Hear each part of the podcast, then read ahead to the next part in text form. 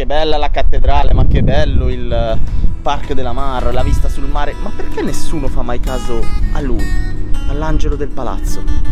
È l'angelo protettore voluto da Jaime II sulla cima della torre più alta del Palacio dell'Almudaina.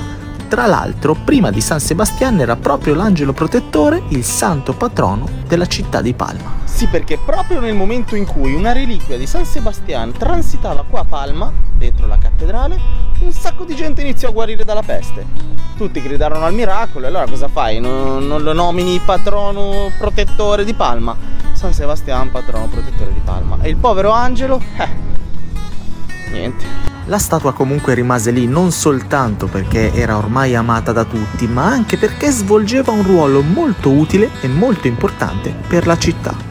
Una di quelle statue che gira con il vento e quindi indica la direzione del vento, molto importante per i naviganti che entravano nel porto di Palma, che ricordiamo il mare eh, arrivava proprio qua sotto, quindi la vedevano subito. Ancora oggi a Palma se qualcuno ti dice che sei come l'angelo del palazzo, Forse è perché cambi idea troppo spesso e non riesci a mantenere le tue idee perché ti muovi, capito? Un po' come la stampa.